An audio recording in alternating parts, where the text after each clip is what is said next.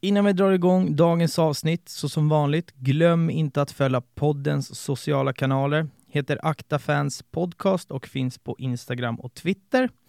Vill ni följa mig privat så heter jag Jalle Hindersson, finns också på Instagram och Twitter. För ett antal år sedan så sa Bojan Djordjic att något lag hade 30 person hund på sin läktare. I dagens fall var det inte så långt ifrån sanningen innan dagens gäst insåg detta och ville göra något åt saken.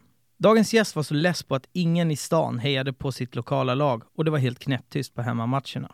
Idag kommer vi prata om hur det är att supporta ett lag och ha de känslorna som vi alla som lyssnar på denna podcast har, men att inte riktigt ha någon som delar samma känslor. Vi kommer prata om hur det är att stå ensam på bortastå vid flertalet matcher. Och vi kommer såklart prata om hur resan gått därifrån till vad det är idag. Falkenberg är ett sånt lag jag inför inte har någon koll alls på. Men jag har fått tips av en tidigare gäst om att dagens gäst är helt kanon. Och att det finns en stark levande supporterkultur runt klubben som jag längtar efter att få lära mig mer om. I dagens avsnitt kommer vi prata om de färska känslorna runt att inte längre vara ett allsvenskt lag. Vi kommer prata om Stigs soldater och 15 år av utveckling till idag levande ståplats. Och vi kommer prata om och med den personen som gjort att supporterkulturen lever och frodas runt FFF. Vill man prata om Falkenbergs fotbollsförening så ska man prata med dagens gäst. Välkommen till Äkta Fans Podcast, Marcus Dyberg. Tack så mycket. Hur är läget med dig? Eh, ja, men det är bara, bara bra. Är snart jul här så eh, man mår rätt bra. Ja, men vad härligt att höra. Eh, du, jag tänker att vi ska börja lite grann och eh, prata om din supporterresa som vi alltid gör. Berätta, hur, hur har den sett ut? Ja, jag har ju varit eh, engagerad eh, i 15 år kan man säga. Ehm, om vi går tillbaka till min barndom så föds jag i Stockholm och familjen flyttar ner till Falkenberg när jag är fyra år gammal. Och eh, min eh, pappa och min storebror de har ju haft eh, säsongskort på AIKs ishockey där i flera år innan vi flyttade ner och eh, pappa har ju gått mycket på Råsunda i sin ungdom. Eh, så sen då i 7-8 års åldern där när jag får börja följa med på Eh, fotboll och hockey där. Eh, då tar de ju med mig på liksom lite AIK-matcher så eh, det tar jag väl till mig där och som liten som ett favoritlag då i, i, i allsvenskan där. Mm. Ganska kort efter där då så börjar ju även då pappa ta med mig på Falkenbergs hemmamatcher som då spelar i division 1 södra där på 90-talet, alltså motsvarande superettan idag. Mm. Ehm, så där växer ju liksom ändå intresse för Falkenberg fram. Ja, men då har jag ju med mig AIK där, ehm, alltså som, som barn där framåt där. Sen ehm, där i början på 2000-talet så jag spelar ju fotboll i ett litet lokalt lag som heter Skrea IF. Och Falkenberg trillar ju då ur eh, division 1 och får spela i division 2 då, motsvarande division 1 idag då. Eh, och då ligger ju Skria då, mitt lag som jag spelar i, i eh, division 3 då, alltså motsvarande division 2 idag. Det blir mm. rörigt med alla serier där. Eh, så då blir det ju även att man följer Skria IFs A-lag där då mycket. Så jag har liksom jag har AIK, jag har, jag går och kollar på Falkenberg och jag um, följer Skrea IF. Och sen följer man ju x antal olika lag utomlands också, så det är väl ett liksom allmänt fotbollsintresse egentligen fram till 18-årsåldern där. Mm. Eh, men jag är ju liksom inte engagerad i någon klack någonstans överhuvudtaget, utan det är liksom jag åker med min pappa och sitter på sittplats och kollar på fotboll. Eh, sen då kan man ju säga 2005 där då så har AIK trillat ur eh, allsvenskan och ska spela i superettan. Just det, den kommer och, jag ihåg. precis. Och då eh, ska de ju komma till Falkenberg och spela där i juni månad och eh, på förhand då så eh, tycker jag ju att det, ja, men det är ju lite häftigt att eh, AIK ska komma till Falkenberg och jag känner väl lite det där då fortfarande att ja, men jag är född i Stockholm så det, där finns ju min koppling där och pappa och storebrorsan har ju följt AIK mycket innan då. Men liksom när jag sitter och kollar på den här eh, matchen så kommer jag ju på mig själv med att fan, jag hoppas ju att Falkenberg ska göra mål. Eh, och eh, AIK vinner ju den här matchen till slut med 1-0. Eh, och jag har väl för mig att det var ett på ett tveksamt, alltså det var väl tveksamt om det inte skulle ha dömts bort för att offside det här målet har jag för mig. Och det gör ju så här riktigt eh, irriterad över efter och säger väl till min dåvarande flickvän där när hon frågar mig om matchen där. Ja men fan det var orättvist att inte Falkenberg fick med sig en poäng där. Så jag är mm. mest irriterad efter och då inser jag ju att ja men vad fan, det är ju Falkenberg jag hejar på mitt lokala lag. Mm. Eh, så där tar det ju sin början. Ehm, och alltså, det är ju som att trycka på en knapp så har jag ju liksom släppt allt vad AIK heter. Liksom sen den dagen så har det bara funnits Falkenberg.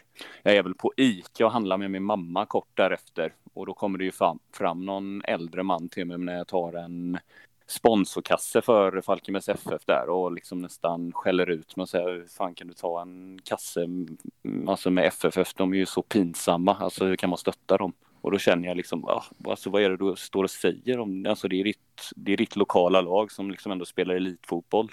Mm. Och då mm. växer det där fram ännu mer. Och sen hemmamatchen efter AIK där så möter eh, Falkenberg Degerfors. Och eh, ja, matchen dessförinnan då kom ju AIK med mycket supportrar och nu kommer ju faktiskt Degerfors med rätt mycket supportrar med. De hade rätt bra supporterkultur på den tiden.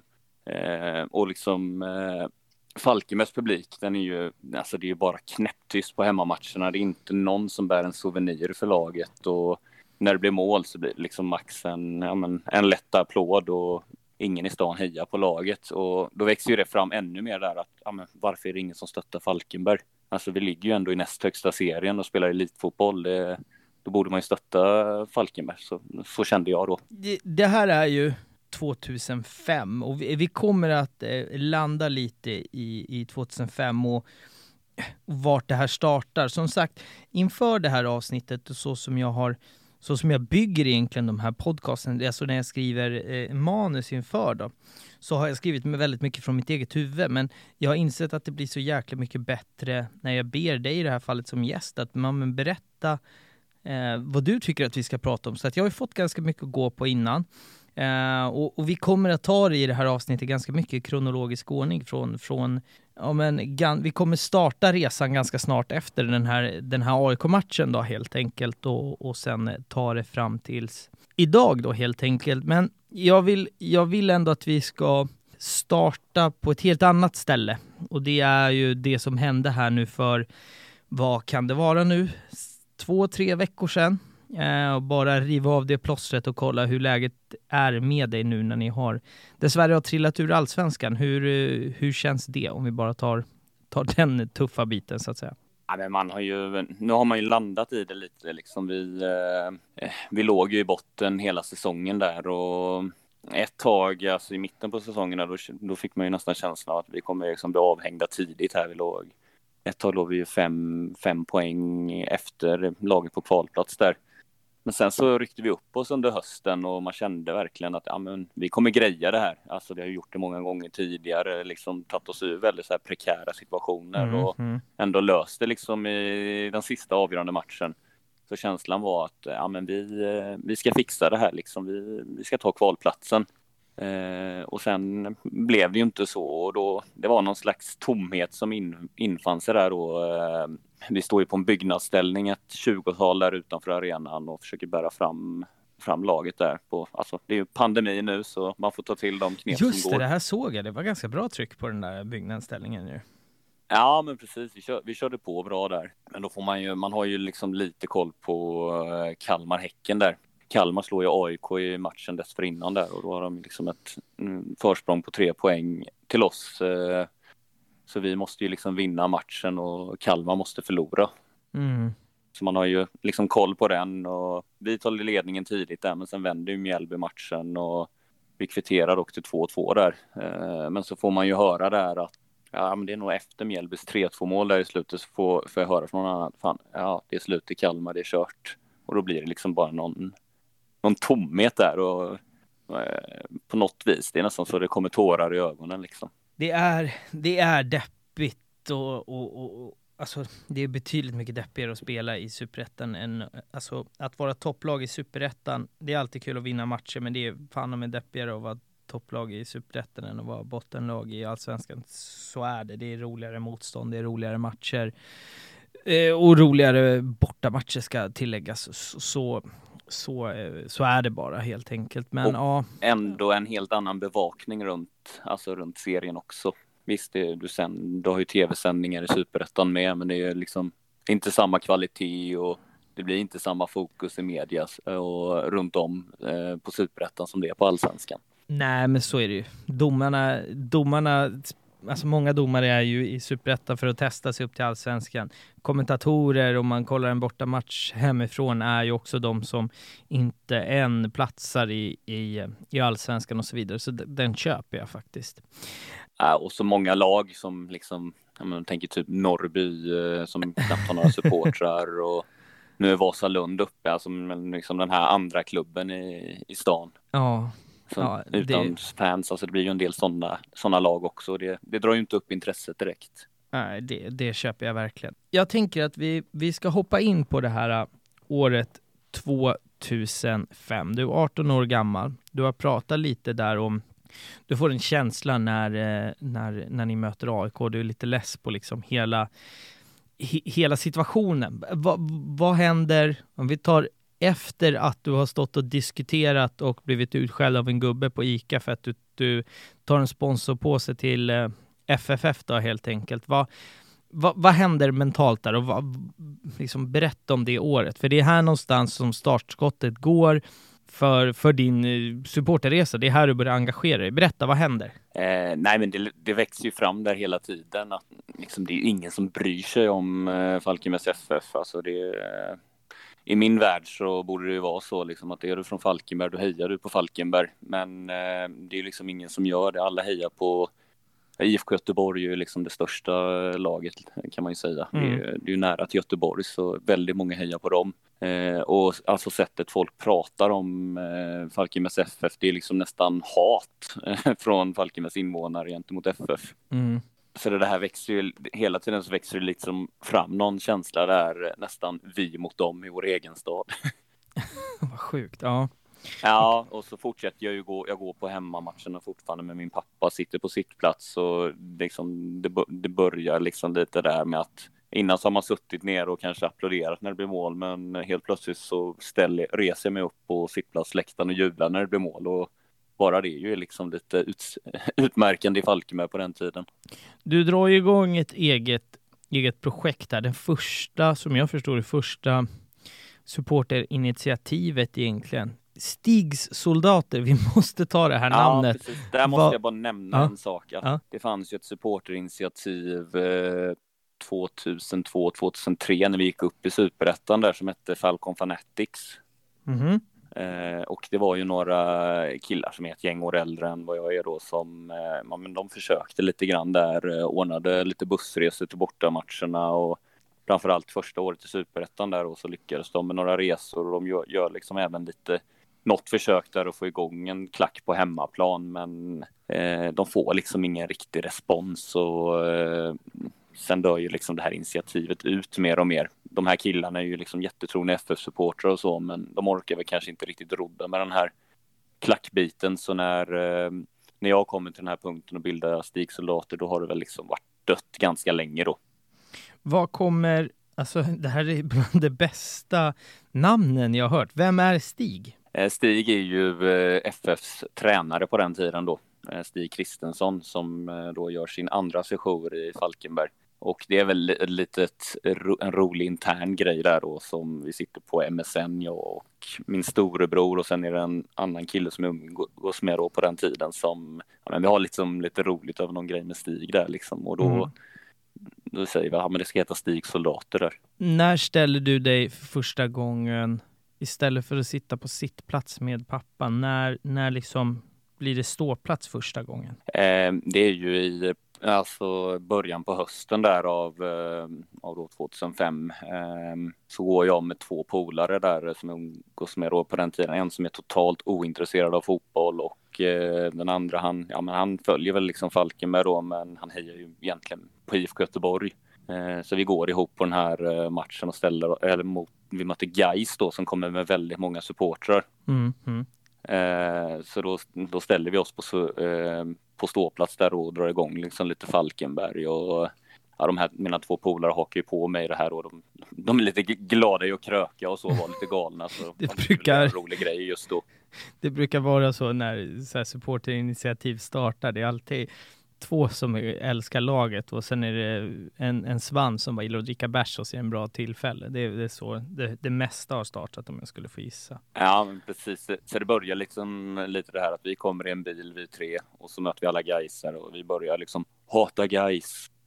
och sen eh, ställer vi oss och liksom drar igång Falkenberg lite på eh, ståplats. Men givetvis så är det ju ingen som hänger på oss i det då. Nej, så det är ni, det är ni tre som är Falkenbergs klack. Är det den, de här som drar igång ja, supporterinitiativ 2002-2003, de, de körde lite klack, men 2005 sen höst så består eh, eran klack, det är stigsoldater, då är ni tre gubbar helt enkelt.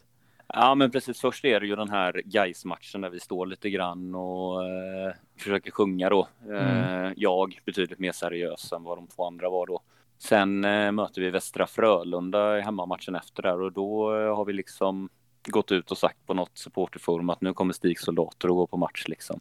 Och då eh, är vi väl, ja men vi är fyra stycken som går ihop då. Mm. Det är väl bara jag som egentligen håller på Falkenberg på riktigt. Ja, så vi står ju där och sjunger och ja, men vi har krökat till det lite innan matchen och eh, har gjort någon eh, vi målar någon, någon liten banderoll där, väldigt hemmagjord. det är de bästa dock. Så sjunger vi den matchen och sen eh, ja, men gör vi samma sak matchen efter. Eh, möter Öster då i slutet på säsongen där och då kommer eh, men då är det några andra där då som sen ska komma egentligen och eh, fortsätta bilda klack med mig året efter. Eh, som dyker upp där då runt ståplats. Mm. Eh, några andra killar. Så där är det väl liksom lite har, har, har det liksom börjat hända någonting på hemmaplan. Mm. Men det är liksom fyra personer som står och står och gapar i ett hörn där. Ja, jag fattar. Du skrev också att vi kommer prata betydligt mycket, mycket mer om det här, men Eh, du åker på din första bortamatch som 18-åring 2005 också. Är jag rätt på det då? Eh, ja, men det stämmer. Du åker... Jag hade faktiskt ja. en gång, eh, 2003, så hade jag åkt och kollat på Frölunda, Falkenberg med min pappa och suttit på sittplats. Men ja, så det, det räknar ju inte riktigt på Nej. samma sätt. Nu åker ni eh, liksom bortamatch. Är, det AIK som är din första bortamatch? Ja, men det, det är AIK då. Ja. Um, så och då jag åker du själv? upp ensam där då. Ja, det var dit jag skulle komma. Uh, och vi kommer prata mer om det här, så vi ska inte fördjupa oss för mycket i det nu. Men du, du, vill, du vill gå på bortamatch och uh, sätter dig på tåget ensam upp för att se AIK Falkenberg 2005 på, på Råsunda. Berätta, hur, hur var känslan då? Ja, då hade jag precis köpt min uh, första Falkenbergströja. Vi hade ju, alltså det fanns ju ingen souvenirförsäljning på den tiden. Uh, så jag gick ju till kansliet där och frågade, men kan man få tag på en tröja? Ja, det finns inga souvenirer, men du kan gå till Intersport då, som sponsrar FF så trycker de en tröja åt dig. Mm. Eh, så då, då har jag köpt mig en tröja där då i alla fall. Eh, så jag har den här på mig och åker med tåget upp och går med den där då i Solna och Eh, jag möter upp min eh, storebrorsa då som, han hejar ju på AIK då och han har väl egentligen bott större delen av sitt liv i Stockholm. Eh, så jag går ihop med honom där då. I, jag går med min Falkenbergströja och han går med en AIK-keps eller vad det är. Ja. Och då känner jag ju liksom någon stolthet där att jag går bland alla AIK där men jag, och jag kommer med min gula tröja. Mm. Ja, men den, den, känslan kan jag verkligen förstå. Det spelar inte så jäkla stor roll att man är, att man är själv i ett sånt. Och sen, sen hade det ju en, en trygghet också i att eh, att gå med, med brorsan, vilket inte alltid var fallet, vilket vi kommer att komma till, där du inte hade tryggheten av, av din eh, bror helt enkelt. Men det här är ju någonstans starten 2005. 2007 så Stigs soldater, det namnet pensioneras och ni byter namn till Yellow and White Pride. Det stämmer? Eh, det stämmer bra, ja. Yes. Det, jag måste säga, det är lite halv... Alltså, när jag bara läste det här namnet, det är lite stökigt namn. Alltså, det, det, det kan... Eh, nu, nu är politik och, och läktare eh, och supporterkultur, de, de, är, de har inget att göra med varandra. Men det hade kunnat vara något helt annat, det här namnet. Det var lite... När jag bara direkt när jag såg det, så han skriver rätt alltså. Var, ja, hur hur kom namnet? Ja, men verkligen. Hur, var, var, du med och tog fram namnet och hur, hur diskuterades det fram? Också att det är på engelska, tänker jag. Eh, ja, men det, det börjar ju egentligen med att ingen tar ju det här namnet Stig soldater på allvar. Liksom. De, de ser ju inte det som att vi är seriösa liksom. Och då tänker vi, ja men då byter vi väl till något sånt här klassiskt eh, engelskt namn som många supporterklubbar har då. Så kanske fler börjar ta oss på allvar. Mm, mm. Så då sitter vi och diskuterar lite förslag där. Eh, jag diskuterar väl, antar jag, med de andra som står med på matcherna där och ja, men vad vi ska kalla oss. Och sen pratade jag med min storebror då som, ja, men han kom med det här förslaget då. Eh, så tycker jag, men det låter ju bra ändå. Mm. Liksom gulvit stolthet. Mm. Och alltså på den tiden, eh, jag tror hade vi skaffat det här namnet idag så tror jag väl kanske att det hade blivit mer eko, men på den tiden så är det liksom ingen som riktigt uppfattar det på det viset. Nej, jag fattar. Och det gör vi inte själva heller. Men här har det ändå hänt något. Vi pratar eh, Eh, första matchen 2005, då är ni 2-3 pers. Här är ni 5-10 pers i en, i en klack på hemmamatcherna. Ni åker ändå på, på bortamatcher. Ni är 2-3 pers på, på bortamatcherna. Hur, alltså, kände man att det liksom, ja men nu, nu, det som man har gjort, även fast man, man kan ju skratta åt att det är 10 pers, men det är ni ändå tredubblat er från, från två år innan. Kände man liksom att någonting var på gång här, eller hur, hur var känslan för dig? Jo, men det blev ju ändå liksom det där att man kände ju innan var man ju nästan eh, själv kände man och sen träffade man ju de här tre andra på, på matcherna och jag åkte med en annan liksom på, på bortamatcher då en del eh, men nu kände man att nu blev det liksom ett gäng som hängde mycket mer ihop så här. Eh, ja, men vi festade tillsammans och eh, liksom var polare utanför matcherna och det, då kände man att ja, men nu har det nu har det blivit någon liksom, lite mer gemenskap av det här. Vi, vi är väldigt få, men vi är ju i alla fall ett gäng nu. Mm, mm, jag fattar. Och vi kommer också prata, du är extremt aktiv på, på bortamatcher. Vi kommer komma in på det sen. Men 2007, trots allt att ni är, ni är så pass få, så ser du 29 av 30 matcher på plats eh, 2007 då. Ja, men precis. Hur många utav dem, vi, vi har ju så här, det, vi kommer att prata om det, att du har, du har åkt på en, en hel del bortamatcher helt solo. Hur många utav de här 14 matcherna borta då, eh, som du ser, hur många utav dem är du själv på om du bara skulle gissa? Eh, detta året, eh, 2007 då, eh, så tror jag helt ensam det är jag nog igen. Ja, men det är jag på två matcher. Mm. Dels så är det ju Enköping borta. Eh, det är en måndagkväll där mitt i sommaren. Eh, så jag, jag åker, vi ska, ska möta dem borta på måndagen där då ja. Eh, så jag tar bilen upp på söndagen och sover hos min bror där i Solna då. Och sen åker jag till Enköping på måndagen där då. Liksom det spöregnar där och jag står själv på någon ja men det är ju någon bortaläktare där. Jag har faktiskt också varit på bortamatcher. På jag har faktiskt också varit på bortamatch i Enköping. Det är inte den sexigaste arenan som existerar i det här landet. Nej, men, men den har sin charm på något Ja, vis. verkligen. Alltså det, sådana arenor är, det, det, har mycket, det finns mycket själ i den arenan istället för de här plastiga betongklumparna som, som byggs eh, på många ställen i, i Sverige idag helt enkelt. Ja, och, precis. Och, och 2007 där så, så hände någonting annat. Du började även skriva för Svenska fans. Eh, om vi bara börjar så här, för den som inte vet vad Svenska fans är, berätta. Det är ju en, eh, ja, men det är en fotbollssida där eh, mm, ja, alla lag i allsvenskan och de flesta i superettan har ju en lagsida där, där det liksom uppdateras med, med artiklar liksom och intervjuer och ja, men allt, allt möjligt liksom med nyheter runt laget där och så finns det ett forum då där man kan, kan diskutera. Mm. Så det är väl eh, runt den här tiden så är ju svenska fans jag skulle väl ändå säga att det är större än vad det är idag. Ja, men det, det håller jag nog, eh, nog med om. Sen har ju svenska fans ligger bakom, om inte jag missminner med Dobb och sånt där också, eh, vilket är med, med noll ta fotboll och, och sådär, vilket i alla fall uppe här i Stockholm är det, är det väldigt, väldigt stort sådär. Men du, du började skriva där. Är, är det så att du, du är den första från Falkenberg som började, började skriva och jag, jag, kan tänka mig att för, för många ute i landet som, som alltså svenska fans, speciellt liksom på den här tiden, var, det var ju super, det var, det var dit man gick in för att läsa om sitt lag i mångt och mycket. Blev det, blev det någonstans att så nu, nu finns vi också när man finns på Svenska fans? Alltså förstår du frågan? Eh, ja, men absolut. Sen ska jag rätta lite där. Sidan skapades i eh, slutet på 2005 där och det är en kille som heter Erik som, ah, okay. eh, som är en polare till mig. Eh, som jag lärde känna i den vevan där då. Han, han startar sidan och liksom efterlyser om någon vill skriva där och så då hör jag ju av mig där att ja, men jag, jag är gärna med och skriver liksom på sidan. Mm.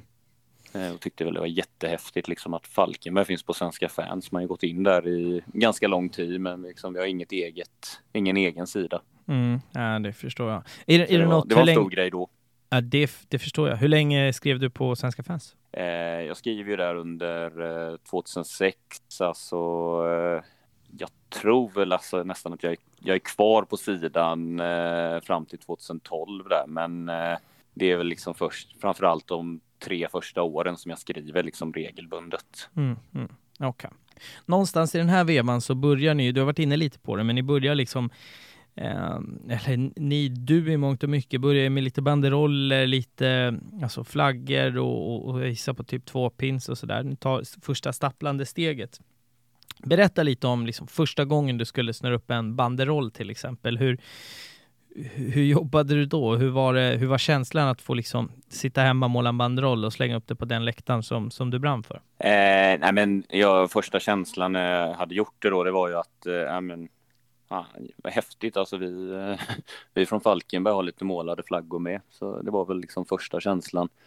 Eh, det är ju, jag, jag blir ju medlem på Global Tifo där och läser mycket och så ser man ju att ja, men fan, de andra lagen i superettan här, de, eh, de målar sina flaggor liksom och man upptäcker där att de har ultrasgrupper och, och vi liksom, vi har, vi har liksom lite ty, vanliga tygflaggor där och ja, vi har någon tryckt flagga med tror jag. Mm. Då tänker jag, fan det här måste jag ta tag i. Jag får tips där av en av de här eh, killarna som varit med i eh, Falcon Fanatics eh, då tidigare. Alltså de har ju målat några flaggor då 2003 där. Mm. Hur, hur, man går tillväga.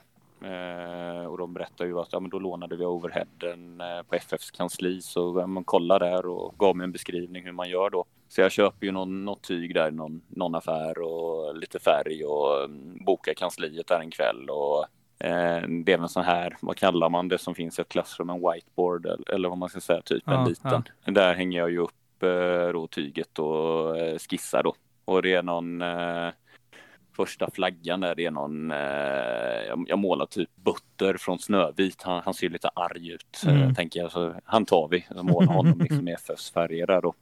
Så skissandet får jag väl till där, men sen ska jag lägga på någon jag tror det är pennan som jag, som jag skissar med då. Den är liksom inte permanent. Det har jag inte en tanke på att man ska, man ska kolla då. Nej. Så eh, liksom jag gör klart den här flaggan, lägg, skissar upp den, lägger på färg eh, och eh, har med den till hemmamatchen därefter och då håller ju flaggan. Men sen eh, är vi på någon bortaresa där och då är det någon som spiller cider över flaggan. Och då blir det ju bara en stor uh, färgklump av, ja, av hela tvåpunktsflaggan. Ja, det här, eh, ja, det här har hänt eh, för många gånger. Men en flagga ska lukta lite, någon ska ha trampat på den, det ska lukta lite bärs, då, då, då finns den ju på riktigt så att säga. Och... Ja men precis, men här kunde man ju inte, alltså när de hade spilt det då, då i och med att jag hade använt en, eh, mm, alltså en skisspenna som inte var mm. permanent så ja då, tar ju, då blir det ju bara en stor sidefläck av hela flaggan så man ser inte ens vad det är på flaggan ja. längre. Ja, det finns, det finns något äkta i, i det också, men jag, jag hör vad du säger. Men det är väl sådär, man, man lär sig med tiden. Det är väl det, det handlar väl om allt i livet egentligen, att man, att man lär sig med, med tiden. Men speciellt sådana här saker, för att vi har pratat om det lite tidigare avsnitt också, hur enkelt det är att vara supporter när det finns alltså folk att titta på, så att säga. Vi pratade mycket med med Douglas när vi pratade Mjällby där, att så här, det fanns inte riktigt någon att titta på. Alltså, du hade ju ingen möjlighet att, att liksom, när du var yngre sitta med några som var äldre som hade gjort det här i x antal år och var duktiga på det, så fick de lära dig, utan du fick ju lära dig själv så att säga, vilket är, det är klart allting blir, blir knepigt då där. det är väl inga konstigheter. Men 2000, du får rätta mig med årtalen här förut, men 2008 så lyckas ni, ni får ihop tre stycken stycken bortabussar. Är jag rätt på det då? Eh, ja, men det, det stämmer där. Jajamän. Vi, vi gör ju ett försök där då med Yellow and White Pride och registrera föreningen så jag, jag skickar väl in grejer till Skatteverket där och vi har något, något möte där inför säsongen och bildar någon slags styrelse men sen gör vi ju inte mer av själva föreningen. Nej. Eh, liksom tar inte in några medlemsavgifter eller, eller någonting. Eh, men ja, jag har väl liksom inte riktigt kunskapen och driva en förening då kan, skulle jag vilja säga. Mm. Eh, men eh, jag försöker liksom styra upp några bussresor där och ta hjälp av eh, FFs kanslier där, där då som får ta emot anmälningar och börjar i väldigt god tid. Ska vi ta Jönköping borta. Av någon konstig anledning så väljer jag en måndagsmatch också. när man ska, gå, ska försöka få igång det då. Mm. Men efter mycket slit där börjar nog säkert två månader innan så får vi ihop 40 eh, personer till slut som ändå åker iväg då. Mm. Och, det, så det, och då är det blandat, alltså folk som de här som står i klacken då, de, de får oss och ja, men liksom lite sittplatspublik. Alltså det måste ju vara en sån, alltså det måste ju, du måste ju känt dig så otroligt stolt när du har kämpat. Vi, vi kommer ju kronologiskt prata, nu är vi inne på 2008, det har gått tre år, men och du får kämpa i x antal år till också.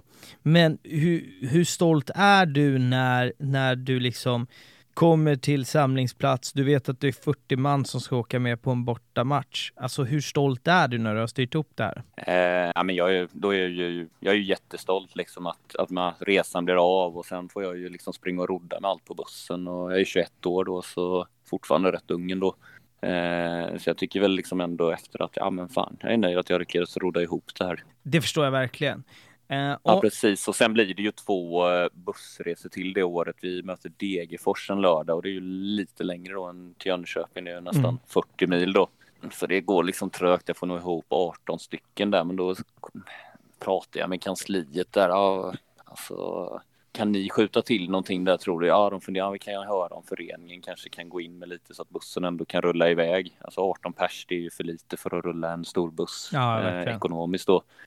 Eh, och sen kommer ju min pappa och säger, men alltså fattas det lite pengar där så hjälper jag väl till. Mm. Eh, så då rullar vi iväg den här bussen till Degerfors med mm, typ 18 personer då. ja, men en, en, alltså ändå. 18 pers i, i det här läget, det är typ tre gånger så många som när i klacken. Eh, många matcher, så det, det, är ändå alltså, återigen, man kan, man kan garva åt det här idag, men det är ju någonstans Alltså så här man föder en supporterkultur, att det handlar om att bara kötta. Alltså det är faktiskt inte svårare än så. Ja men precis, vi tycker ju det är jättehäftigt då på den tiden att vi sitter 18 personer i en bortabuss. Alltså det är, det är ju jättestort för oss. Ja, det köper jag till tusen procent. Eh, och sen är det roliga med den här eh, Degerforsresan att eh, jag vet alltså inte om den blev betald överhuvudtaget. jag vet inte hur det gick med det. Okej. Okay. Men vi, vi åkte i alla fall. ja, det är väl preskriberat nu om inte annat. Men du skickade ju över, som sagt, innan lite information och det här är sjukt imponerande siffror. Och jag vet inte, alltså det, det jag har varit jag kan många gånger raljera. Eh, och det har jag gjort många, många gånger i mitt liv. Ju äldre jag blir, ju ödmjukare blir jag. Och, och speciellt så blir man jäkligt bortskämd med mycket folk och så vidare när, när man hejar på, på liksom ett stort lag från, från, från Stockholm. Men som jag sagt i tidigare avsnitt, att jag, jag har sån jäkla respekt för folk som är äkta. Och de här siffrorna som ni kommer föra, det här går inte att snacka bort. Om, alltså ditt facit på, på matcher ja, alltså, i, som du ser på plats är 2007, 29 av 30. 2008, 30 av 30. 2009, 29 av 30. 2010 30 av 30, 2011 30 av 30. På fem år, fem säsonger, så missar du alltså, alltså två matcher. Det är helt otroliga siffror. Alltså berätta vad... Alltså jag, jag var helt, när jag läste det, jag kan inte stämma, jag var helt mållös sådär. Men berätta själv, hur var det här? Nej, men det var, eh, vad ska man säga, jag brann ju så hårt för, för liksom, det var hela mitt liv. Så jag, jag ville ju alltid vara på plats och jag kände ju så att är jag inte på plats så sviker jag laget liksom. Eh, för det kan ju vara så att åker inte jag så kanske det blir helt tomt på bortaläktaren. Så det var väldigt mycket, man pressade sig hela tiden att åka hur, hur det än såg ut och var vi än spelade. Och, eh, alltså om jag fick åka själv så spelade det ingen roll, jag skulle vara på plats liksom. Om, om vi tar den pucken, hur känns det att, att komma in på en bortastå på, vi säger den, vi tar den stora ena, vad kan vi ta? Typ på den här tiden, vad har vi? Ja, men åka till Stockholm och gå på stadion till exempel. Då antar jag att när du åker själv så, så, så kör du eh, bort borta stå då och komma in där helt själv. Alltså hur är den känslan? Går det att beskriva? Man hoppas väl någonstans att ja, men man, man kanske är medveten om innan på den här tiden då att ja, men det, det kommer nog kanske inte någon annan än jag, men eh, man hoppas att, ja, att det oväntat ska dyka upp någon mer där så man slipper vara själv. Men när man går in där då känner man ju sig, alltså samtidigt som man, eh, man känner sig väldigt uttittad när man står helt själv på den här läktaren. Det köper jag. Men sen känner man ju samtidigt någon stolthet att jag är där liksom och håller den gula fanan högt liksom. Mm. Ja, ja, alltså, och det är här som jag tror jag har ändrat också i, i, i mitt sätt att se på det. Jag kommer ihåg för, ah, vad kan det vara, tio år sedan så hade eh, när Brommapojkarna var uppe så hade de en supporter på en bortamatch nere i, om det var typ Malmö eller någonting. Och då var det en stor tidningsartikel om att, där man liksom så här skämtsamt sa, ja men det är en person. Och, och, och för mig där och då så, så, kände väl jag så här, vad är det här för idiot? Men idag så känner jag så här, den personen och du i de här fallen, det finns fan ingen på den arenan som är mer äkta än du som glider dit själv. Alltså, där har mitt tankesätt eh, förändrats jättemycket. Och alltså, nej, det är sån otrolig respekt. Speciellt, alltså jag, jag hade kunnat åka på någon match, men när man liksom har gjort det tre matcher i, i, i rad och fjärde så här, fan, det kommer inte, jag kommer vara själv den här gången igen. Att, att, att inte ge upp, vad, vad, liksom, vad drev dig? Eh, jag ska ju ändå tillägga att jag har ju varit ensam på några bortamatcher, men det var ju liksom aldrig det där att det blev tre i rad, utan det blev eh, ja, men 2005 då, då var jag ensam på bortastå eh, två gånger. Eh, 2007 så var jag ensam två gånger och eh, sen 2009 var jag ensam två gånger, men sen var det ju väldigt mycket annars. Så att, jo, men jag ja, tänker... Men det, det var jag och Erik som var där eh, själva och vi kanske var tre pers någon gång och någon mm. gång var vi fem och någon gång var vi sex och, och mm. ja. ja, men det, det, men det var kanske... liksom det låga hela tiden. Det, det, det, kan också vara så här när jag läser det här att, att du står ensam, det blir en sån här, det, det sticker ju ut i texten så det kan vara jag som, eh, som överdriver det så, såklart sådär. Och jag menar, egentligen så har man, har man någon med sig så är det ju, då är det ju hur kul som helst. Det spelar väl ingen roll om man är två eller om man är 10 000, så länge man har en bra polare och lite kalla öl så, så är väl det tvärlugnt liksom. Men eh, jag vill bara innan vi ska släppa de här ensamma, men när, de gångerna du har blivit själv, är det så att Alltså har du åkt bil de gångerna? För att det jag, den bilden jag får i huvudet här, hur du sitter liksom i, i matchtröja på, på tåget någonstans och dricker öl själv. Alltså det, det blir sån konstig grej i huvudet. Och för jag hade nog inte, jag hade nog liksom inte vågat för en, en osäkerhet i mig själv, just för den här att bli uttittad, eh, så hade jag nog inte kunnat brösta den liksom. Men hur, hur förbereder man sig inför match då liksom? Nej, men man, det är väl som, eh, ja, du har ju inga medsupportrar med dig i de fallen och ehm, liksom dela dina tankar med innan där, men du är, du, du är väldigt taggad. Jag, jag körde ju bil till, till vissa av de här matcherna då, så mm. liksom, du lyssnar på lite god musik. Man försöker tagga igång mm. och är taggad och ändå visa laget att du är där. Mm. Ja, jag förstår. Nej, otroligt, otroligt, otroligt imponerande eh, borta siffror och alltså återigen att, att det är, man får inte glömma bort att, att missa två Eh, två matcher på fem år.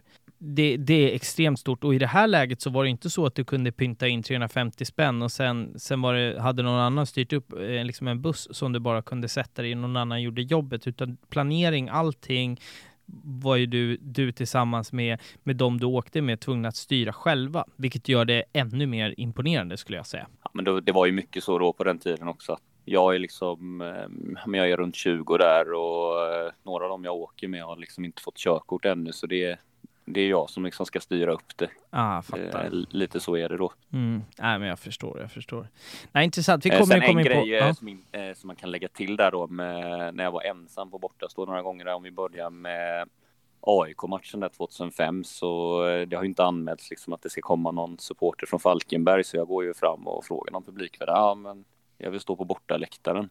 Ja, men det, är liksom, det, är, det har inte anmälts att det ska komma några supportrar. Eh, men ja, ställ dig typ på andra sidan stängslet om borta stå. Så så får jag göra i det fallet. Ja, och sen är jag i Upplands Väsby en gång på Vilundavallen. Så där, liksom, där, de har ju ingen publik, Väsby United. Det är kanske 200-300 åskådare, men då går jag fram och frågar någon där då. Eh, borta stå. Eh, är den öppen eller? Ja, jag vill ju stå där.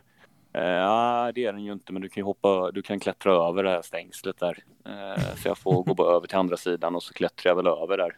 Eh, så jag står själv där på en bortaläktare då, utan kiosk och, och sådär. Och sen helt plötsligt så är det någon konstig filur som har plankat in där och sitter och pratar med sig själv där också. Det var också en udda upplevelse. det köper jag. Det är inte den, eh, återigen om man talar sexiga arenor, eh, i Upplands, eller ja, Väsby United eh, borta, det är inte den eh, sexigaste eh, bortaresan att åka på, men återigen, Eh, jävligt, jävligt äkta. Eh, vi ska ta oss lite framåt i, i, i våran storyline och 2011 så, så, så börjar det liksom, nu börjar det hända på riktigt. Det blir lite mer uppstyrt. Ni får ihop en styrelse, betalande medlemmar och så vidare. Eh, berätta, hur, vad, vad händer där och då och hur ut, börjar det utvecklas liksom? Ja, man kan ju gå tillbaka till hösten 2010 där. Eh, som vi varit inne på så är vi väl en 5 till 10 personer i, i klacken där. Eh, men under 2010 där så är det ju några i det här gänget som eh, man, liksom, de börjar tappa lusten och det blir väl lite andra intressen där så till slut eh, så är vi två, tre personer som som står på hemma, hemmamatcherna eh, på ståplats och vi är samma två, tre som åker på bortamatcherna då. Eh, och sen liksom vi har, vi har utvecklat den här biten med att måla banderoller och flaggor och eh, vi börjar engagera oss ändå, vara med i Svenska Fotbollssupporterunionen, är med i någon, någon ståplatskampanj där eh, på två, två, tre personer. Mm, mm. Men liksom ingen tar oss på allvar och folk liksom skrattar åt oss trots att vi liksom, vi dör ju för det här. Men mm. eh, ja, det, det händer liksom ingenting trots att vi är hur engagerade som helst och brinner 24 timmar om dygnet för det här. Och då känner jag lite att ja, men jag måste, vad, vad ska man göra, göra? Och då börjar jag ju liksom diskutera lite på, jag tror det börjar på Svenska fansforumet. Mm, och då mm. hittar man ju en, liksom, då är det några som håller till på sittplats som eh, ja, börjar diskutera lite där och eh, de har liksom andra, en lite annat tänk kanske än vad vi har då. Vi vill väl vara lite åt ultrashållet kan jag väl säga då, vi, mm, vi får mm. där. Eh, men de har liksom lite andra andra vinklar på hur de vill ha läktarkultur och eh, på dem där. Men liksom kom och prata med oss och eh, så kan vi hitta någon väg framåt där och eh, bjuder in till något möte där och så bildar vi en styrelse med några som kom från sittplats då och, och så jag då och någon till. Vi hade liksom lite olika syn på läktarkultur men vi, vi enades där då.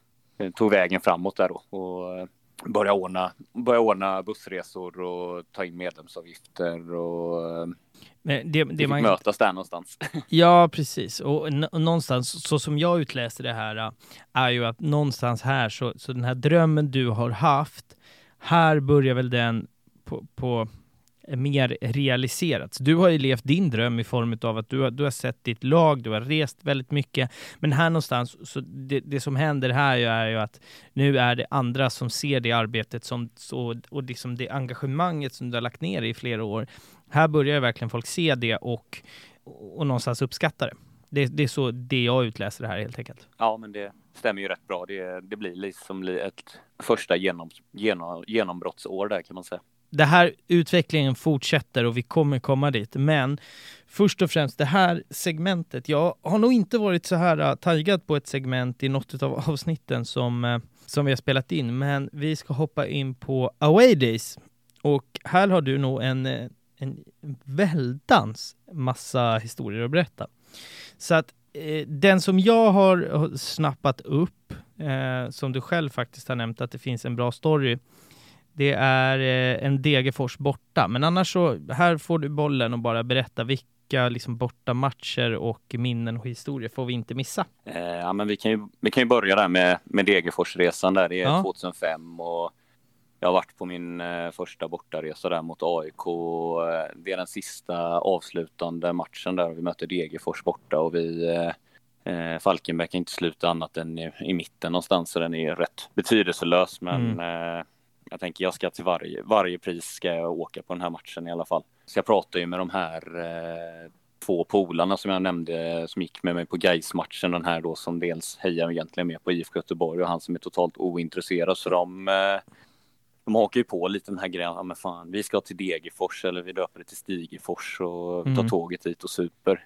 Eh, så vi bokar väl tågbiljetter Eh, men sen då den här killen som är ointresserad av fotboll, han, eh, han får något jobb där så han hoppar av och eh, så då är det jag den här IFK Göteborgs supporten då som ska åka ihop från IFK, eller från Göteborg med tåget. Mm.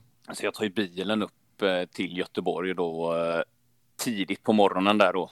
Och jag får inte tag på den här killen. Och då ringer ju en eh, en tjejkompis till mig som jag lärt känna där i samma veva också som eh, är på samma fest där och berättar att eh, ja men han ligger och har det väldigt trevligt där med någon, med någon tjej. Så uh, han skickar mig och åker med dig istället. och hon är ju redlös berusad, eh, kan mycket väl varit något annat med där. Så, hon, eh, så vi, miss, vi missar tåget där, eh, så det blir ingen tågresa heller, utan det blir bilen hela vägen. Så hon har, jag plockar upp henne i Göteborg och så åker vi upp till Degerfors och hon är, hon är helt crazy där och höjer musiken på högsta volym i bilen och sitter och vrålar och ja, där, där åker jag helt nykter. Fy fan, ja. ja, så vi, vi eh, och så spöregn hela vägen eh, och så kommer vi fram till Degerfors då och eh, vi går in på den här borta, bortaläktaren och ställer oss, jag och hon då. och hon är med på, men jag har köpt två FF-matchtröjor där då, så hon får, hon får den ena då. Och så står vi och vrålar lite ramsor, men efter en, ja, kan det ha varit 20 minuter, då tröttnar hon på det där och går ut och lägger sig och sover i bilen. Så då får jag stå där helt ensam eh, på bortaläktaren då i ösregn där. Fy fan, i en betydelselös match också. Ja, men precis. Eh, och eh, då är det ju någon journalist från Hallands Nyheter som åkte upp och kommer fram i pausen där och ja, men intervjuar mig och då hamnar jag på någon helsida där i lokaltidningen sen på måndagen. Mm. Så det blev mycket uppmärksamhet kring det här. Eh, och sen var det även någon tidning i Värmland där då som så snappade upp det och liksom när jag kom hem då på sent på kvällen där eh, så har jag liksom hyllningar från Degerfors supportrar för att jag har stått där själv liksom. Ja, det är fint. Hur, hur rolig var så den här tjejen att åka hem med för övrigt? Hon slaggade hela resan hem eller? Ja, jag tror hon höll sig vaken. Vi gick faktiskt ut och tog några öl sen eh, någon timme efter vi hade kommit hem. Klart ni gjorde det. Fint. Så det, men det var, det, det, var en galen upplevelse kan man säga och det var ju min andra bortaresa så ja, där, eh, där blev man fast. Mm, alltså, på något sätt fint utav den här polan att han, han tänker inte lämna dig ensam, så han skickar med någon annan. Du får, du får ta, ta den här borta matchen, du ställer upp liksom. Nej, det är ändå, ändå roligt. Nej, intressant. Har vi några fler eh, historier som vi absolut inte får missa? Eh, ja, vi, har ju, alltså, vi har ju åkt otroligt många resor, så det har ofta varit. Vi har varit två bilar, vi har varit en bil och vi är ett gäng som sitter och krökar och är liksom ganska uh, urspårade, mm. vrålar och ha, har oss. Mm. Eh, men 2008 där då så eh, ska vi möta Assyriska borta i slutet på säsongen. Så vi är ett gäng killar där då som eh, får ihop en minibuss. En kille är lite äldre där, runt, runt 40, men vi andra är väl runt 20 där då. Vi, vi krökar på friskt där liksom och ja, det är någon som stjäl någon, någon vägskylt vid någon mack och ja, det är liksom så här sjuka grejer. Någon mm. öser ut en glasflaska på motorvägen. Det är liksom på den nivån. Mm. Det är bara stört. Liksom. Eh, ja, men precis. Eh, och så kommer vi fram då till Södertälje Arena där då, eh, typ, ja, men precis till matchstart. Och alla är, eh, ja, förutom den som kör då, så är ju alla väldigt fulla och, galna där. Mm. Så det är, och det är en, eh, en av killarna går ju fram alltså går fram till vakterna då och ska prata med dem och så står han och dricker någon kolaflaska med någon eh, grogg i då. Eh, och det sjuka, en, det sjuka som händer där då, det är ju att vakten eh, vill ju då inte släppa in den här personen för han tycker han ser väldigt, alltså du är väldigt berusad liksom. Och så tar han och sma, alltså vakten tar och smakar på den här groggen för att undersöka om det är alkohol i den. Eh, ja, och sen händer väl egentligen det sjukaste då efter att den här diskussionen uppstått, för vi andra börjar då käfta med vakterna att eh, ja men släpp in honom annars så står vi alla här utanför. Mm någon kille ska, någon av de andra killarna, han som kör då är nykter, han står och ska betala eller liksom köpa en biljett där. Och då blir vakterna rasande på oss och får för sig att in med på arenan allihopa. Och så frågar, säger den här killen som är nykter, ska jag inte betala? Alltså jag vill ju betala och göra rätt för mig. Nej, tjafsa inte emot, in med er. Så de släpper in oss gratis eh, in till bortaläktaren. Mm -hmm. Och sen eh, efter fem minuter så kommer samma vakter dit och skäller ut oss för att vi inte har betalat. Så det var en väldigt, väldigt udda upplevelse. Ja, jag fattar. Och eh, sen sabbade ju, alltså vi assyriska kunde ju, de kämpade ju för att ta en allsvensk kvalplats där, så vi eh, vi gör 1-1 ganska sent där. Eh, och så assyriskas hemmapublik, de är ju, alltså de är ju betydligt mer aktiva på den tiden än vad de är idag, så de eh, där är ganska arg stämning så vi blir kvarhållna i tio minuter på bortaläktaren och det går något rykte om att de ska stena vår spelarbuss typ. Jallavallen som den så fint kallas, det är eh, där har det varit eh, upplopp både en och två och tre gånger. Så är det. Ja, okej. Okay. Assyriska borta 2008. Spännande. Med eh, att bli insläppta gratis och sen utskällda för att man blev, eh, gick in gratis. Den är, ja, väldigt udda, udda match. Har vi, nå, har vi någon annan match som vi inte får missa? Ja, men en som jag tycker är så vacker på något vis, det är vi möter Norrköping borta 2010. Första matchen spelas en söndag, men den blir flyttad till en fredagkväll där då. Eh, det är väl tv som påverkade tror jag. Det hatar man ju inte. Och, nej, det är väl, eh, ja, man hatar ju att tv att tv håller på och flyttar på matcher och så. Det, då, var det, då var det ett stort problem där eh, på den tiden. Men eh, man hatar ju ändå inte att det blir en fredagkväll där i Norrköping. exakt, så vi, exakt. Eh, vi tar ledigt där, eh, vi är fyra stycken som åker upp i en bil. Ska sova hos en tjejpolare i Norrköping. Och Norrköping kan ju säkra allsvenskan eh, den här dagen då. Det är ju senast de var nere i superettan. Så mm. vi, är, vi, är, fyra personer på bortaläktaren där och det är väl kanske, jag vet inte om det är 6000 på matchen. Um, och det står 0-0 liksom länge, men i 75 minuter så byter vi in en kille som heter Marcus Översjö.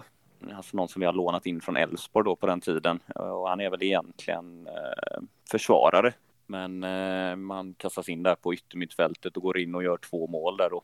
Eh, I typ sin debut för FF. Och då är vi eh, eh, då är vi ju de här fyra på bortaläktaren plus vår tjejpolare som är med oss där då. Mm och eh, hamnar jättemycket på bild i tv där då och alla hemma i Falkenberg ser liksom att oj, det var några från Falkenberg där liksom som står och hejar där och folk blev liksom chockade och fick liksom verkligen insikt att fan är de så engagerade? Ja, jag fattar. Så det var någon, någonting magiskt den här kvällen och så förstörde vi Pekings eh, allsvenska avancemang där tillfälligt. Det hatar man en inte bra heller. fest därefter i stan. Ja, den köper jag. Eh, den köper jag verkligen. Och om jag ska avsluta den här resan så är det ju så lyckosamt att vårt damlag då, eh, detta år så spelar de i näst högsta serien. Så dagen efter så ska de möta Kenti från Linköping borta, så vi åker ju även dit då. Oh, och det är, mitt, fin. Så det är mitt inne på någon, eh, i någon skog någonstans de spelar. Så vi åker och köper, eh, vi åker till systemet och köper varsin låda öl och kommer vi in fem minuter för sent på matchen och rusar in där mitt i skogen och vrålar och folk blir väl undrar liksom vad är det här för dårar som kommer. Ja, jag har aldrig faktiskt fått privilegiet att köra en, eh, en dubbelmatch, två olika sporter, samma, samma helg. Det är eh, nu, nu är jag egentligen bara, alltså jag går ju bara på fotbollen, men hade möjligheten getts då hade jag lätt, alltså jag hade kunnat kolla på vad som helst för att bara få en helg i två olika städer, två bortamatcher. Det är en dröm ju. Ja, precis. Du får komma ner till Falkenberg eh, någon gång och om vi möter er och kanske vårt bowlinglag möter AIK. Oh, det hade varit bowlingmatch. Det är stor, det är fina papper alltså. ja, eh, har du, finns det någon mer match som vi inte får glömma? Ja, men jag var ju inne lite på den här eh, Enköpingsmatchen där 2007 när jag åker upp ensam där och Just det. Sov, sover hos min eh, bror i Solna och sen åker jag själv till Enköping då på måndagskvällen där och det är spöregn och Alltså jag hamnar på den här bortaläktaren själv eh, utan tak där och Enköping eh, som går upp till en 3-0 ledning där efter 30 minuter så det är ju riktigt så här tungt att stå där ensam och det liksom spöregnar och känns allmänt deppigt.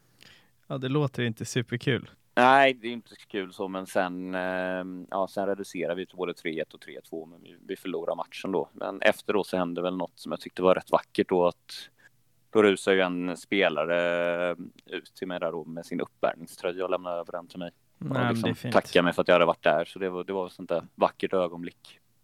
Ja, men den köper jag. Någon cred ska du, ska du faktiskt ha efter, efter en stå i spöregn utan tak i, i en och en halv timme och en, en, en och en halv timme plus och, och se laget ligga under med 3-0 i efter en halvtimme. Den är, den är inte superrolig. Så, så, så är det ju verkligen. Uh, är det någonting mer eller ska vi stänga away days där för dagen? Vi kan nog stänga dem. Jag skulle nog kunna prata i uh, flera dygn om det där.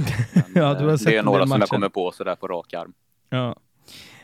Uh, om, vi, om vi då ska hoppa vidare i den här egentligen kronologiska eh, kronologiska historien. Här 2011, då händer ju någonting och här börjar det utvecklas på, på riktigt. Du har själv pekat ut 2014 som ett, som ett väldigt bra supporterår där, där det liksom verkligen, verkligen bubblar. Berätta om 2014. Eh, men vi går ju upp i allsvenskan för första gången 2013 och man kan ju säga att vi har ju ändå varit på uppåtgående sedan 2011 supportermässigt. Vi har blivit liksom växt långsamt och blivit liksom lite fler och blivit en lite större kärna. Vi, vi, vi har en buss till många av bortamatcherna eh, som ligger liksom i södra Sverige då. Och, eh, eh liksom vi, vi blir fler betalande medlemmar.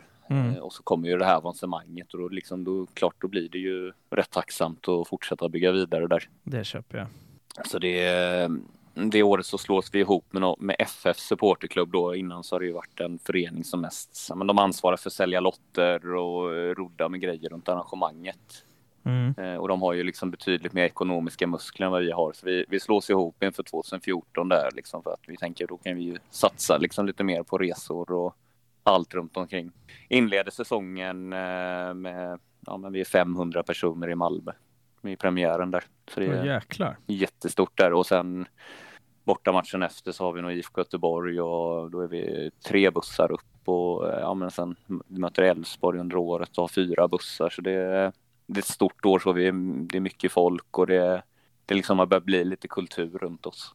Det, det som blir och den vinkeln jag ville ha in egentligen i det här avsnittet var att prata om Alltså det jag hör och det vi har pratat om hittills är ju mycket som handlar om det är ganska ensamt, det är ganska få personer och nu framstår det ju som liksom så här långt att det inte finns en levande supporterkultur i, i, inom FF, liksom, vilket det verkligen, verkligen gör. Eh, så att jag tänker att här någonstans fram till 2014, där har vi gjort resan, 2014 exploderar det. Och det jag tänker att vi ska stanna lite vid nu är hur den faktiskt ser ut idag. Nu har vi pratat om de tunga hundåren, hur du har kämpat dig fram till, till det som finns idag.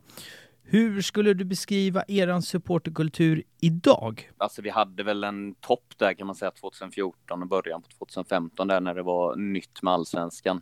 Mm. Eh, liksom det är ofta så nyhetens behag, då blir det ju, då, då blir det ju liksom extra. Mm. Eh, men det var ju det där sen när vi trillade ur allsvenskan 2016. Då var det ju ändå många som tillkom där och 2013 i samband med avancemanget som hade, ja, men som hade verkligen blivit FF-supportrar. Det liksom blev en annan grej det här med att man skulle stå och sjunga på matcherna och man ska gå med souvenirer på stan och så någonstans lyckades vi ändå behålla en hel del som tillkom där. Mm. Och mm. Eh, nu har vi ju liksom en väl betydligt större, bättre grund att stå på än vad vi hade för tio år sedan. För, för liksom det finns folk där. Sen har vi ju långt kvar till många andra lag, men det, det finns i alla fall, det finns en supporterkultur runt oss att bygga mm. på. Och om man pratar om man, nu, du berättar att ni har en, en grund att stå på. Vad består den grunden utav om, om du förstår frågan? Alltså hur, vi har pratat många matcher om två, tre på, på bortamatcher och fem i klacken. Hur, hur skulle du säga eh, klackkärnan så att säga, hur många består den utav idag? Eh, men alltså som är riktigt aktiva och brin, alltså intresserade av läktarkulturen så eh, är ett gäng på 20 personer skulle jag säga. Mm. Och eh, klacken i stort Och det är ju betydligt mer än, än vad vi hade förr då. Ja, absolut. Och i, klacken i stort, alltså vi säger att vi tar, tar bort lunkmatcherna, vi säger att MFF kommer på besök. Liksom ja, i, i allsvenskan då? Hur, hur många har ni på, på ståplats sådär, inom den sektionen? Alltså, det, grejen är så här att uh, alla på vår ståplats är ju långt ifrån klackfolk. Det, liksom, det blir ju ofta den här kärnan som håller igång på mm, kanske mm. 20 personer. Men det blir ju ändå det där när det dras enklare ramsor nu för tiden, då hänger ju ändå folk runt om på. Mm. Uh, så i vissa ramsor kan vi säkert vara 50 60 mm. som sjunger då, men, eh, mm. ja, men vi är liksom kärnan som håller igång i 90 minuter kanske är runt 20 personer. Ja. Nej, men jag vet, jag kollade på någon match eh, när AIK spelade mot Falkenberg för några år sedan och då då kommer jag att jag reagerade på det just att, ja, men att det var ett jävla röj på liksom en, en kärna på läktaren som verkligen körde, vilket eh, det är fint att se för mina supporterögon. Jag blir så glad att, för, för att supporterkultur är ju det fan det finaste vi har. Alltså det, det skänker så mycket glädje till så många människor och man har en samhörighet och en tillhörighet som är svår att hitta någon annanstans. Så att jag är alltid glad när man ser att den växer eh, liksom i alla, alla klubbar. Sådär. Hur jobbar ni med eh, jag vet inte hur involverad du är i sånt idag, men om man pratar tifon eller pyro och sånt här, hur, hur ställer ni er till sånt? Och hur jobbar ni med det? Ja, men vi är ju några som brinner, alltså, brinner för den här alternativkulturen. Eh, Jag var ju, jag var ju med och startade igång någonting 2010 som hette Falkens mentala. Just det, just det. Så det var ju en grupp, alltså vi var ju tre, fyra stycken hela tiden här, men det var ju vi som var liksom lite intresserade av, av det här alternativa med, ja men liksom tifon och hålla igång flaggvift i 90 minuter och ja, nu har vi varit så få så det här med pyroteknik. Det är klart vi är intresserade av pyroteknik, men vi har väl kanske inte riktigt haft resurserna att köra det så mycket. Nej, jag fattar. Det blir svårt eh, att vara Men lite grann där, där föddes väl liksom ändå den här alternativkulturen och den finns ju är liksom ändå kvar. Falkens mentala finns ju inte idag, men eh, vi är en kärna som ändå är, är intresserade av eh, det där lilla extra på läktaren. Eh, jag tänker att vi ska hoppa in på fem snabba fem korta frågor egentligen. Som, eh, och du får ge ett svar direkt ifrån från magen om inte jag ber dig utveckla dem helt enkelt. Fråga nummer ett. No pyro, no party eller bengaler out? No pyro, no party.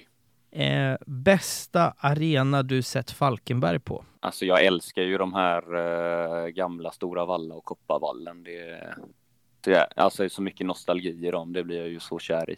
Mm, mm. Så Stora Valla eller Kopparvallen? Ja, ja. skulle jag säga. Eh, när har du känt dig som lyckligast i ditt supporterskap för Falkenbergs FF? Det måste ju vara eh, alltså första gången vi går upp i allsvenskan och vi är, vi är några hundra som stormar planen där. Alltså det var, ja, man, var, man var ju sånt lyckorus där. Mm. Ja, jag förstår. Det är väl eh, rimligt. Och vart är ni då när ni går upp? Um, då spelar vi på hemmaplan. Ah, okay, sista okay. omgången när ah, de möter Ängelholm. Ja, ah, fattar. När har du känt dig som olyckligast i ditt supporterskap? Alltså det, det är väl alltså de där tunga åren där eh, innan vi fick igång då man kände sig som världens ensammaste person i sitt engagemang. Mm. Det skulle jag ju säga. Har du någon liksom någon specifik händelse där du bara känner så här, vad fan håller jag på med? Eller när det känns så här, alltså det skulle ju kunna vara Alltså en, en sån där man känner sig, vad sysslar jag med? Det är när man står ensam i Enköping, spöregn, man ligger under med 3-0. Liksom. Alltså där, där har man ju ja. ett sånt som skulle kunna vara ett bottennapp. Ja, men det är inför, alltså jag, jag tänker på en grej och det är, eh, det är ju vanligt att supportrar eh, alltså är där och peppar eh, laget på första träningen för året. Mm, mm. Och eh, jag menar den här kulturen, eh, den vill jag ju bygga upp där då någonstans där runt 2010 och är på liksom de andra, andra som står i klacken och att eh, vi styr upp ett träningspepp. Jag har beställt hem en jävla massa pyro och jag undrar om jag inte hade gjort någon banderoll med. Ja. Men liksom jag, får, jag får inte med mig någon, eh, någon som vill hänga med på det här trots att jag har liksom roddat allting där. Men det, jag får gå dit själv. Mm. Så det kändes ju riktigt så här tungt att jag har fixat det liksom. Kommer det bara folk så blir det någonting av det. Men nej, jag blev, blev ensam där. Ja, jag förstår. Sen kommer det en eh, polare när det är fem minuter kvar av träningen så då tänder vi av en rök liksom. Ja, den, den förstår jag. Speciellt när man, när man har eh, när, när man har kämpat och styrt och roddat och, och ingen hänger på. Det, den köper jag till 100 procent. Ja, men det är ju eh. sådär. Man står och målar du en banderoll själv, alltså när någon annan ser den så kan det se ut som en, vad är det där för liten fjuttig banderoll, men när du är ensam och målar en banderoll så kan det ta en otrolig tid. Alltså folk som har tålamod, jag har målat eh, extremt få flaggor och eh, och banderoller i, i, i mitt liv. Alldeles för få är egentligen vad jag har velat, men det tar så inåt helvete lång tid alltså, så att man, folk hajar inte. Eh, fråga nummer fem då. Vem är den spelaren som du haft närmast hjärtat under alla år? Ja, men det, jag får väl nog ändå, eh, det finns flera där, men David Svensson som nu jobbar inom klubben som, eh, vad är det, CS, vad heter det, CSR-ansvarig. Ursäkta om jag säger fel där. CRM, Han va? spelade hela sin karriär i Falkenbergs FF. Okej. Okay.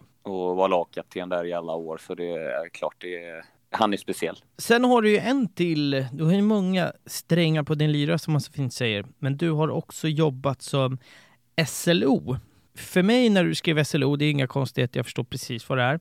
Om det nu sitter någon där ute och eh, som bara SLO, vad fan är det? Eh, om du börjar med att berätta, vad betyder SLO? Eh, supporter License Officer är ju då den eh, korrekta mm. benämningen där då. Och vad ska man säga, rollen är ju liksom att vara en länk där mellan klubben och supportrarna och se till att det är en eh, bra dialog liksom det kan bli mycket konflikter mellan, mellan klubb och supportrar och polis. Så där ska man någonstans vara mitt emellan och eh, arbeta förebyggande så att ja, man kan få ett bra klimat runt alla intressenter där mm. runt fotbollen.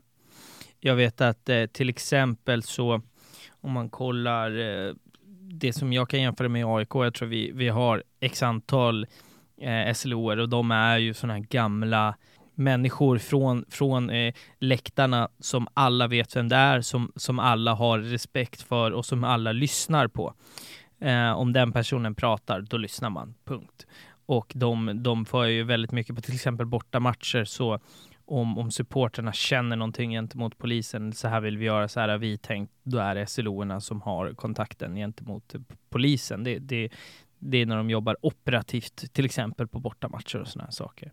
Hur var det att jobba och få liksom vara SLO och, och, och, jobba som det för, för sin älskade klubb? Eh, hur kändes det? Ja, men det tyckte jag ju också. Alltså, det, var ju, det var ju på något vis en ära att få representera sin klubb. Då var det ju mer att innan så har jag jobbat, eh, alltså jag har varit ordförande i supporterföreningen, jag har eh, drivit en alternativgrupp alla de här bitarna. Men nu var det liksom, nu är du ju liksom på något vis en del av klubben. Mm. Så det är klart, det var, det var ju, det var ju en ny erfarenhet som ändå på något vis var häftig. Vi, vi börjar faktiskt hamna lite på, eh, på, på slutklämmen här och jag måste säga att det, det varit ett, ett annorlunda samtal men ett så sjukt imponerande samtal för att jag har sån jäkla stor respekt för ditt engagemang och för det du har gjort för din klubb. Hade inte du tagit tag och bara bestämt dig att nu jävlar, nu startar vi Stigs soldater för 15 år sedan, så hade det kanske inte, alltså, det hade kanske inte funnits någonting supportermässigt runt, runt Falkenberg idag. Det är därför jag är så glad att just få, få prata med dig, för att det finns liksom ingen annan eh, som är bättre lämpad för det, för att du är supporterkulturen runt, eh, runt Falkenberg. Sådär. Om du kollar vart, vart ni är idag, vart känner du att ni är på väg? Vart är ni liksom läktarmässigt, supportermässigt om, vad ska vi säga, fem år? Eh, jag tror att vi har tagit stora kliv framåt.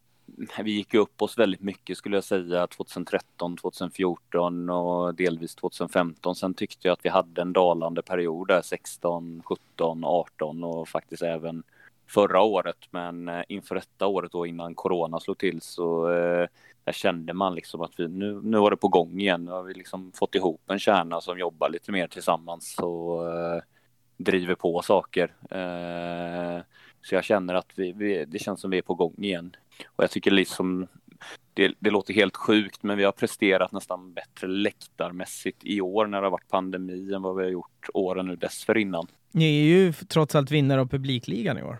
Ja, men det är vi ju faktiskt. och sen här nu framförallt under hösten, då har vi krigat på från utsidan där vi, vi, vi hyrde en byggnadsställning där och vi har stått och, och sjungit där och sen inför näst sista matchen här då när vi skulle möta Helsingborg, då var det liksom 30 pers som eh, slöt upp där och peppade laget vid avresan där till Helsingborg med bengaler och en lång banderoll där. Eh, och Just liksom det, det den har jag sett, det var skitsnyggt ju. lite åt sidan några år innan nu. Mm. och känslan, är, känslan var ju verkligen nu inför säsongen här. Vi, vi diskuterar mycket att ja, men nu ska vi även börja ladda upp inne i centrum i Falkenberg igen, för vi har ju varit ganska dåliga på den biten ett tag. Vi ska liksom få igång eh, tifo-verksamheten mer och vi hade någon organiserad flaggmålardag där inför säsongen så man, man kände att vi var på gång där och jag känner att det har fortsatt det trots att det har varit pandemi här mm. så ja, men jag tror vi har en ljus framtid. Jag har en till fråga. Det finns ett annat läktarinitiativ som vi bara ska bolla upp. Eh, sektion JIA, jag vet inte om jag uttalar det rätt. Ja men det är helt rätt och det är, det är lite det jag var inne på här nu vi tyckte ju som sagt att eh, de sista åren då har vi verkligen dalat och den här Falkens mentala grejen den liksom dog ut totalt där. Och su supporterföreningen, de, gör, de alltså Yellow and White Pride som jag var med och grundade, jag är inte mm. med i styrelsen där idag. De är ju mycket bra grejer liksom som förening men just den här klackbiten den jobbar ju inte de så mycket med och då kände vi att vi behöver ju något namn där vi liksom kan öka klackengagemanget under. Mm. Så det är lite det vi, vi gör där. Vi, liksom, vi är ingen förening, men vi, vi är ett gäng där som ska se till att det är fart och liv runt vår, vår läktarkultur. Ja, men då förstår jag. Då förstår jag. Då får jag ihop pusslet. Du, eh, det har varit fantastiskt att prata med dig. Det har varit en jävla ära och du är eh, fantastisk. Jag är oerhört imponerad över din resa och jag tror att det är väldigt få människor som hade ja, men som hade pallat att göra den resan du, du har gjort. Och eh, eh, alla som står runt era läktare och eh, klubben i sig har nog dig att tacka för, för extremt eh, mycket sådär. Men jag avslutar alltid podden med samma fråga. Ni som har lyssnat vet. Så att den sista frågan egentligen är vad är supporterkultur för dig? Eh, ja, men alltså det, det är passion, det är, det är kärlek, alltså det, det är lidande och det är någonting du bygger ditt liv runt och det är en, sen det är en fantastisk gemenskap. Jag, alltså alla mina vänner jag har, de kommer ju liksom i princip från eh, från Falk, alltså supporterkulturen runt Falkenbergs FF så eh, det är en fantastisk gemenskap som varit väldigt viktig i mitt liv. Har du någonting mer du vill eh, tillägga på ämnet? Nej, inte som jag kommer på nu. Så innan vi avslutar så här så har jag några saker jag vill säga. Dels så glöm inte bort att eh, följa poddens sociala kanaler. Som sagt, eh, Akta Fans Podcast eh, finns på Instagram och Twitter. Eh, jag heter Jalle Hindersson på uh, Twitter och Instagram och nu följer mig privat. Sen kommer vi att göra så här. Vi har suttit och bollat där eh, i studion idag. Studion kommer att vara stängd nu över jul och i mellandagarna så att jag kommer att gå på lite julledighet. Eh, ni som, vet, ni som lyssnar och vet hur mycket jag har jobbat med det här eh, sen i somras, eh, ni förstår, jag är faktiskt, jag sticker ut hakan och säger att jag förtjänar det. Så att eh, nästa podd ni hör kommer att, som jag kommer gå ut med det såklart i, på sociala medier och sådär, men eh, nästa måndag kommer det ingen podd, utan vi tar en två, tre veckor eh, lite julledigt här. Sådär. Så det var det jag ville säga innan vi avslutar. Du, det har varit en, eh, en jäkla ära. Jag, har du någonting som du vill eh, tillägga här innan vi stänger av? Nej, men jag, jag tackar för att jag fick vara med här och eh, att ge beröm för en väldigt bra podd. Jag har lyssnat på de tidigare avsnitten här och tycker det är väldigt intressant och kul att höra om mm, liksom de andra supporterna runt om i, i landet och vilken resa de har gjort. Nej, det, det, det vi har pratat om innan här är väl egentligen så här att alla har sin resa alla utvecklas, alla är på olika nivå, alla är olika många, men hela min vision med den här podden är att folk som är äkta ska få höras och lyssnas på i den här podden och därför så har det känts fantastiskt och fantastiskt att sitta här och jag tackar för de fina orden. Med det sagt, jag hade hörn... faktiskt en grej ja, jag kommer på här när vi pratar som jag skulle vilja säga och jag riktar det till äh, hela landet här och alla som är liksom fotbollsintresserade stötta ditt lokala lag. Liksom, eh, välj inte den enkla vägen och välj något lag långt bort som du inte har någon koppling till utan jag menar, eh, brinner du för läktarkultur, alltså gå på ditt lokala lag, försök få igång det där, liksom, det går, det går liksom. Eh, uppenbarligen så går det, det är du ett levande bevis på helt enkelt. Eh, med det sagt så tackar vi för den här veckan så ses vi om några veckor eh, efter jul och nyår tack för er som har hängt med på, på resan hittills och eh, det här är bara början. Eh, showen rullar vidare och jag gnuggar på. God jul och gott nytt år på er nu och eh, detsamma till dig Marcus. Ja, detsamma till dig. Tack. Ha det fint. Tja! I samarbete med Esen Studio